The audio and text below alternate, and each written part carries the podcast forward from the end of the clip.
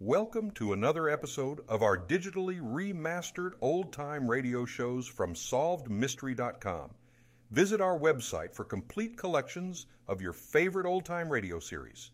Remember to follow us so you won't miss new releases from SolvedMystery.com.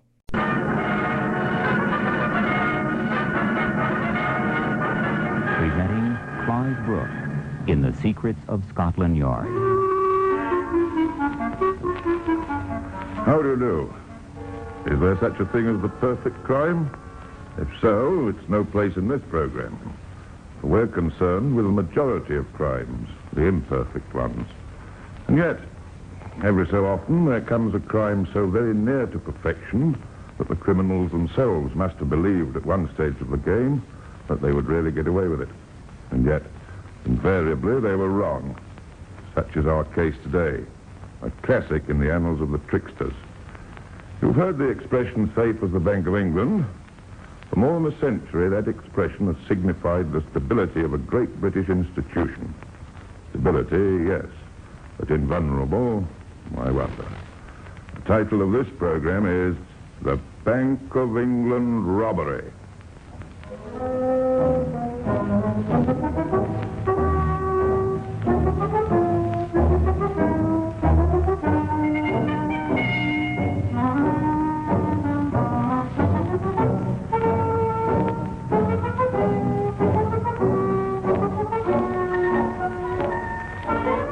Standing on an island site in the heart of the city of London is the home of the old lady of Threadneedle Street. This is the affectionate name by which the Bank of England is known the world over. Her stone walls are guarded at night by a company of guardsmen, and her gold and good name are guarded by day by the vigil of the clerks and managers. This is as true today as it was equally true almost 100 years ago. The time is the year 1873.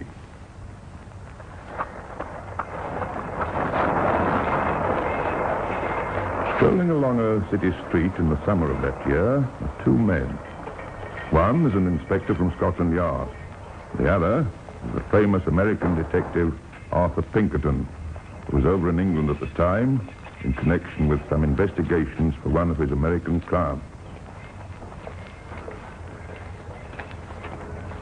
Oh, a beautiful day, Inspector Shore. Ah, yes, Mr. Pinkerton, you've certainly brought the fine weather with you.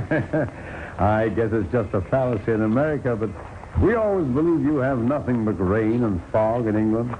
well, I certainly wouldn't like to conceal anything from you, Mr. Pinkerton. And we do have our fair share of fog and rain, but all the same, I Hey, think... What? Wait a minute. Oh, what is it? See those two fellows ahead of us? What, you mean those two businessmen? Yeah. And unless I'm very much mistaken, they're in a pretty queer business. Oh, can't say I recognize them. Hey, look, they're crossing the road. Come on, we'll keep on this side, but try to draw level.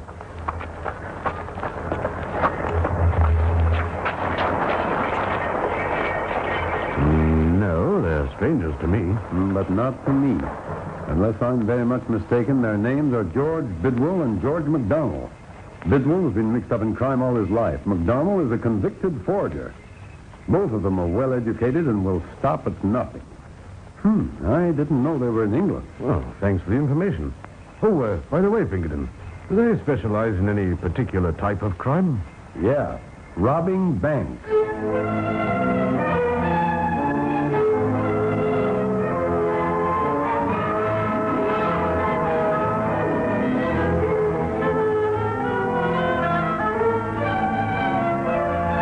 Detective Inspector Shaw arranged for the men to be shadowed. For the next few months, Scotland Yard kept a close watch on their movements. As an additional precaution, Scotland Yard sent a circular letter to the London banks, warning them of the presence of Bidwell and MacDonald in Europe. However, the majority of the banks had their own system of precaution, and the bank managers were not very impressed. Now these circular letters from Scotland Yard. I don't know what they take us for. Bunch of fools, I suppose. A couple of American tricksters over here. Uh, I suppose they think they can get away with the sort of trickery they use in New York. Oh, I get as surprised as they try it over here. I'd like to see them try it. His wish was to be fulfilled. The months went by, and no more news was heard of Bidwell and MacDonald. They both went over to the continent, and Scotland Yard gave up their watch. Then, a few months later, Scotland Yard received an urgent message from the Bank of England. Thank goodness you're here, Inspector. Immediately my attention was drawn to this forgery, I sent for you personally. I, I felt that if any man could help us, it would be you. Oh, that's very kind of you, Mr. May. Well, now, suppose you give me all the facts of the case. Well, this morning, I had a message from Colonel Fraser, who is the manager of our West End branch. Among the bills cleared by him yesterday were two notes to the value of £1,000 each, in the name of a very respectable financier, Mr. Blydenstein.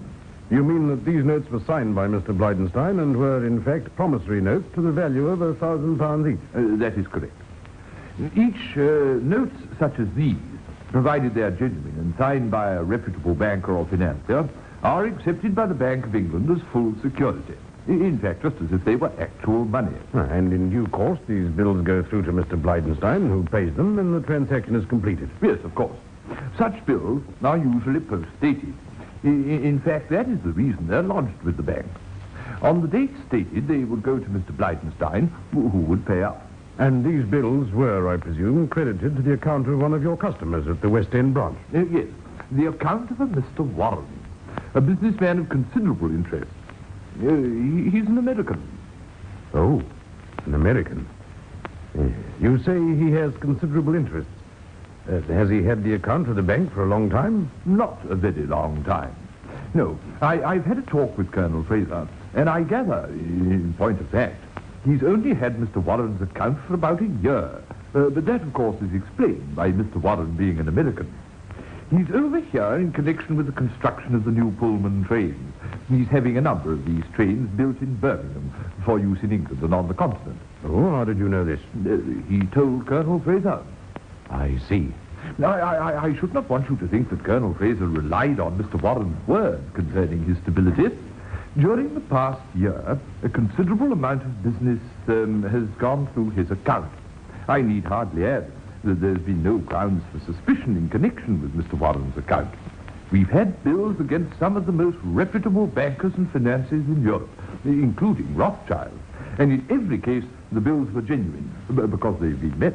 Yes, uh, but this one against Mr. Um, uh, Mr. Blydenstein. uh, yes, this is a forgery. That is correct. And the awful thing is that we might not have known it for some time if it hadn't been for the mistake. No? what mistake? Well, I told you, these bills were made out to be payable on a certain date. Yes. Well, on this particular bill, there was no date. It was noticed by one of the clerks, and Colonel Fraser sent it round to Mr. Blydenstein to have the correct date added. It was then we learnt it was a forgery. And when did Mr. Warren hand this bill into the bank? He didn't actually hand it in. I understand that he's been away in Birmingham for the last few months, and he had been in the habit of sending bills by registered post. Sending bills? Oh, in fact, you mean that he's made a habit of this uh, sending bills. Yes. And uh, what's the state of his account? But there's about £5,000 in it. A, a very considerable amount of money has passed through the account in the past few months, and most of it has been withdrawn through checks made payable to a Mr. Horton, who has an account at the Continental Bank in London. Mm-hmm. And what money has been paid into Mr. Warren's account to meet these checks? Uh, not much money. Most of it is represented by bills which will fall due during the next few months. Oh. And in the meantime, the Bank of England has credited Mr. Warren. Uh, about how much money do these bills represent? Well, I, I've only glanced at the figures, but I should estimate it must be something in the neighborhood of £100,000.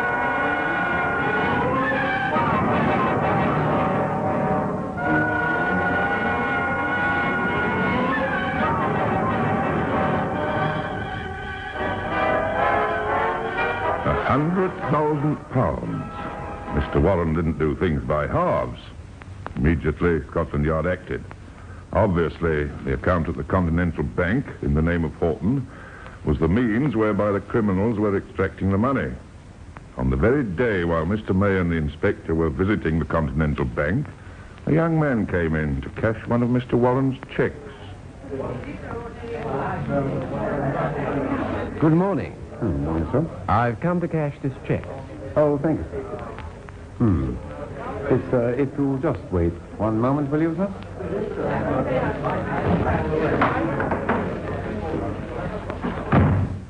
Yes, that's the account. All right, Mr. May.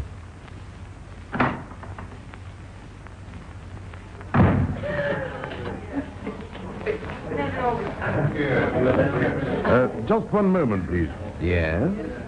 Anything the matter? I'm a police officer. If you'd accompany me to the manager's office, I'd like a word with you.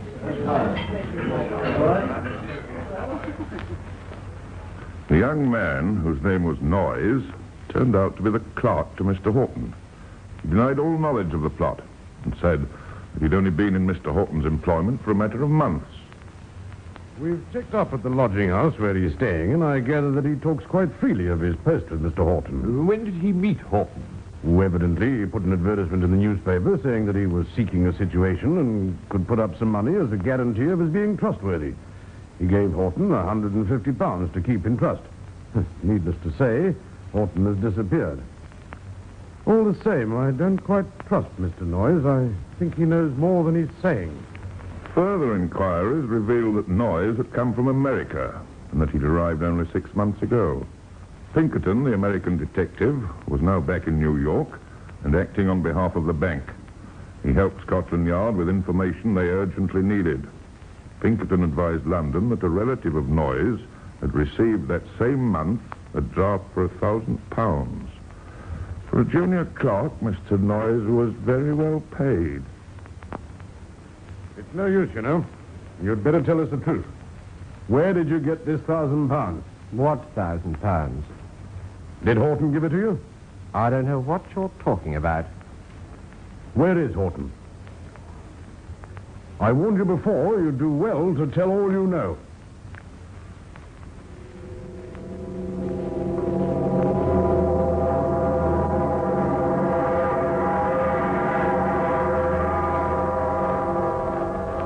But the gang had chosen well. They knew that Noyes would keep his mouth shut. Already, however, the gigantic proportions of the crime had aroused the indignation of the country. It transpired that every one of the bills held by the Bank of England were forged. All the genuine bills that had been passed through the account of Mr. Warren during the previous year had been used by the gang both to create confidence in Mr. Warren's stability and to act as a basis for the forgeries they were planning to carry out. The Bank of England, to use an American expression of a different generation, had been taken for a ride. Needless to say, Horton, Warren, and every trace of the money had completely disappeared. The hunt was on.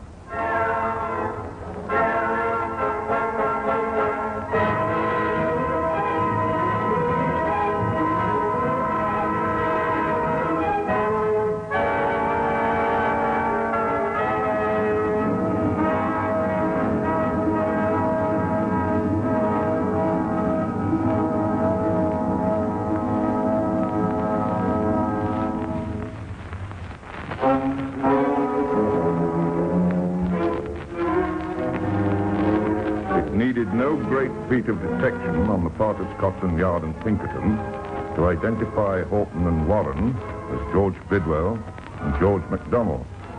The only pity was their previous warning to the London banks was not taken a little more seriously.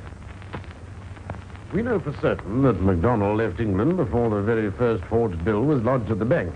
He was taking no risk. He went to France, and so far we haven't picked up his trail. But we've reason to suspect, however, that he's headed for South America. But what about the money? Ah, that isn't going to be easy to trace.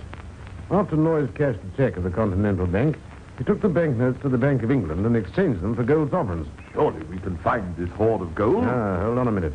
I believe they changed the gold back into notes, back into gold sovereigns, and then into American bonds. One can't help admiring their thoroughness. I really cannot share your admiration. No, Mr. May, I don't suppose you can. Anyway, I'm pretty sure that if MacDonald has got away, Bidwell is still in this country.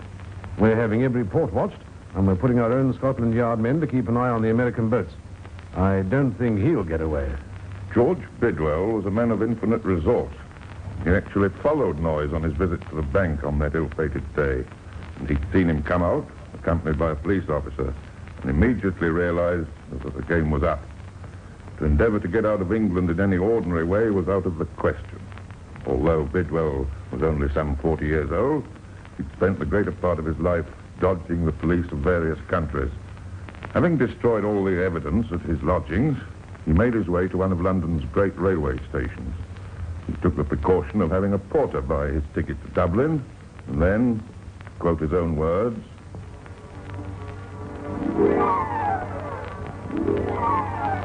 I intended taking the 9 p.m. mail train, and as a precaution, I waited until the last moment after the passengers were on board and the waiting room doors shut. As the mail was being transferred from the wagons to the train, I took the opportunity to walk through the big gate unobserved amid the rush and confusion. The car doors were all locked, but on showing my ticket to a guard, he let me into a compartment. No doubt supposing that I had obtained admission to the station from the waiting room and had been loitering about. The same was probably the case with the two or three other men looking out of the waiting room window at the platform, whom I judged to be detectives. The train rolled out of the station, and soon I was leaving London behind at the rate of 50 miles an hour.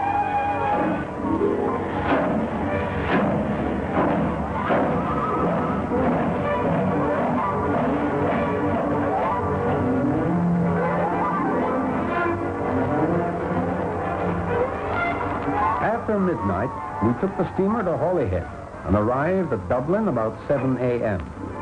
I should not have felt so comfortable throughout this night's journey had I known that the telegraph was flashing in all directions.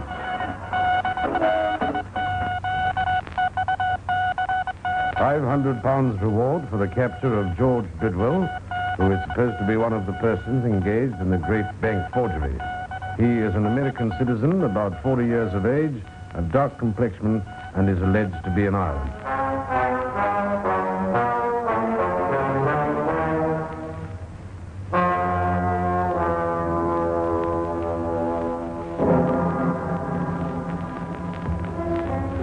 Bidwell went on to Cork, and as he left the station, was followed by two detectives. One of them inquired whether he'd ever been there before. With a haughty yes, he walked slowly away. Made his way to a wharf where a tender was waiting to convey passengers and mail to the liner SS Atlantic.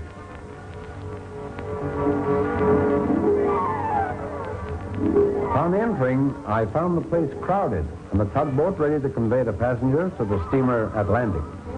Before attempting to step aboard the tug, I took a look around and saw my two detectives standing back in one corner with their eyes fixed on me. All but their heads being concealed behind the crowd, waiting to see their friends off for America. Apparently unconscious of their presence, I threw my papers one by one down among the passengers. And as the deck of the boat was eight or ten feet below, the detectives could not see to whom they were being thrown. I stood leaning on the rail for a short time, gazing at the scene, then left the wharf, not even glancing in the direction of the detectives. I felt that any attempt of mine to embark would precipitate their movements. Therefore, I at once abandoned all ideas of taking passage for Queenstown. Bidwell was luckier than he realized at the time. On that trip, the Atlantic struck a rock off the coast of Nova Scotia, and of 1,002 people aboard, 560 lost their lives. All the rest of the evening, George Bidwell spent in trying to shake off the detectives who were shadowing him. Quite likely, these men were only acting on a general suspicion and did not care to take any definite action till they were made more sure that he was the wanted man. He stayed that night at a commercial hotel. When he went to the post office, where he'd arranged to collect mail in the name of Bodle, he realized that he was being watched. He hired a jaunting car and set off to the country.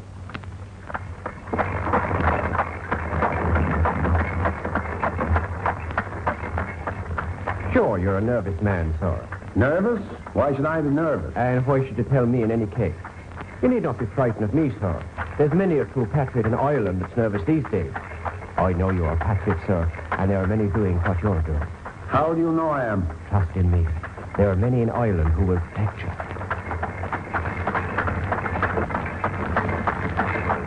When they reached a small town, Bidwell dismissed the jaunting car and decided to stay the night at an hotel. Glancing at a recent paper in the sitting room, he learnt for the first time that his real name was known to the police, and that he was suspected to be in Ireland.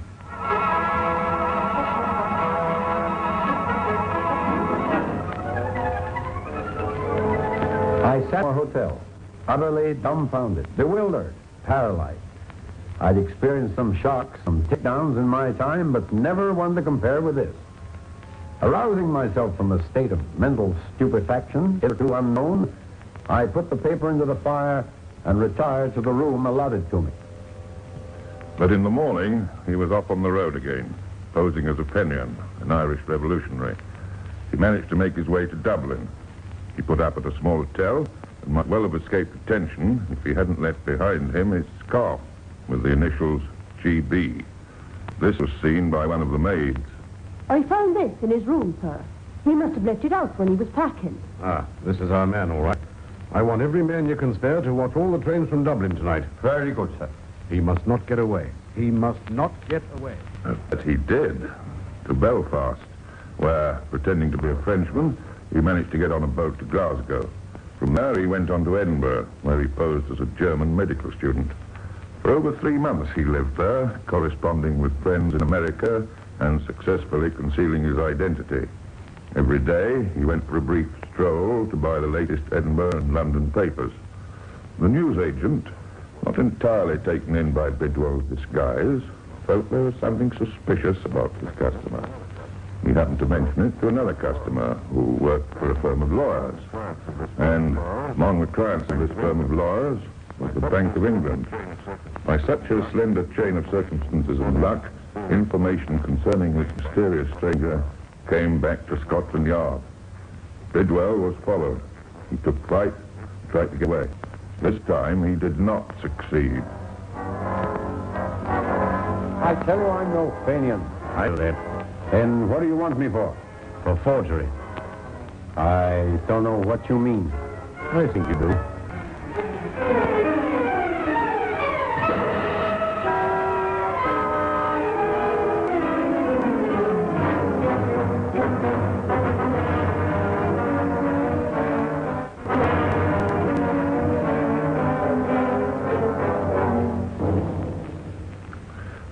Meantime, the arrest of the other principal in the conspiracy was no less tinged with melodrama. There was a worldwide hue and cry. In America, Pinkerton was leading exhaustive inquiries into the background of the gang. A trail, in the end, led to Cuba, where other members of the gang were found and arrested. As for MacDonald, he fled aboard the liner Thuringia, and his arrest was only achieved after a melodramatic boat race in the New York harbor. And what of the loot? Among the few clues which had not been destroyed by MacDonald and Bidwell was a letter which mentioned a certain Major Matthews. With this name as our guide, we went through the shipping records of every mailboat company. And at last we found trace of a trunk of clothing which had been sent to the depot of the North Atlantic Express Company in New York to be called for by Major Matthews. Wrapped up in the soiled linen were found three bundles of bonds to the total value of almost $300,000.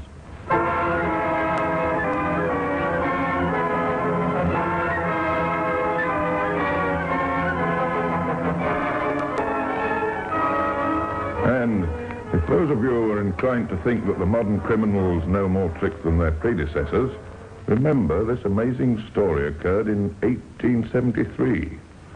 When the various accused came to trial in August of that year, there was such a vast array of evidence against them that there was little to be said in their defense. It says much for their characters that they were principally concerned in seeing that the innocent did not suffer for their actions. Bidwell spoke of the manager of the West End branch of the Bank of England. I should like to say concerning Colonel Fraser that I hope as the years go by, his resentment against me will wear away. I know that a lot of people have blamed him, but I should like to say that any other man in London, however able, had he been in Colonel Fraser's position, would have been deceived by us. I'd like to say how sorry I am that he was deceived. That is all I have to say. The commercial world was horrified by the revelation that the greatest bank in England could be tricked, deceived, and despoiled. In those days of harsh sentences, criminals could have little hope of mercy. On the eighth day of the trial, after the men had been found guilty, the Lord Chief Justice proclaimed sentence. You, who now ask for mercy, and who are not restrained by respect for law and honesty, must be met with a terrible retribution.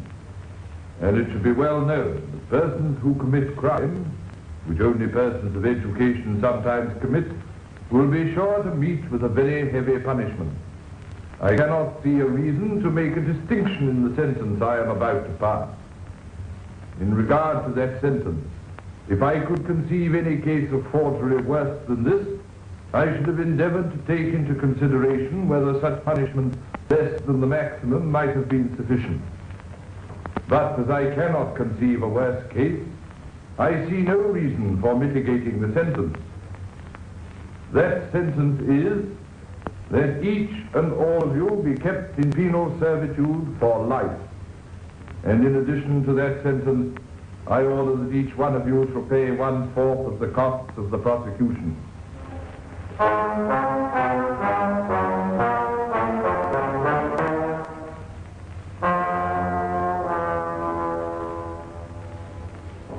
Twenty years were passed by before the last of these criminals was released. Bidwell lived to write the story of his infamous crime. As for the rest, a trace. Have you noticed one thing about this story? At each stage, the almost perfect crime was spoilt not by the vigilance of the bank or the law, but by those little errors which, as we've learned in the series, time after time give the criminals away. If Bidwell had been a little less greedy, he might have escaped. Remember, those two bills which led to their downfall were not detected because they were forged, but because he'd forgotten to fill in the date. Again, after all Bidwell's ingenuity to avoid arrest, he put the police on his trail in Dublin by forgetting to pack his scarf. The Bank of England robbery was called the crime of the century. But like most other crimes, it was far from being perfect. Well,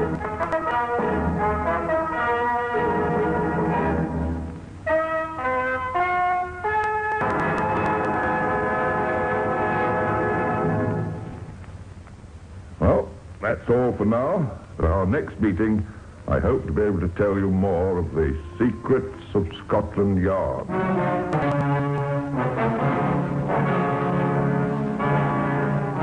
The Secrets of Scotland Yard is distributed by the Center for Telecommunication Services, the University of Texas at Austin, by special arrangement with the Overseas Programming Companies Limited.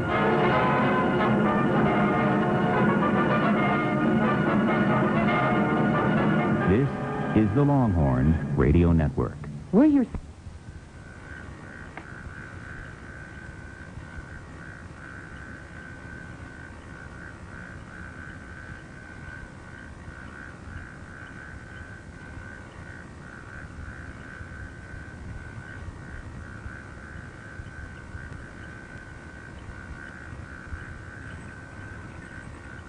Thank you for joining us and enjoying our digitally remastered old time radio shows from SolvedMystery.com. Please remember to leave us a review and to follow us for frequent releases.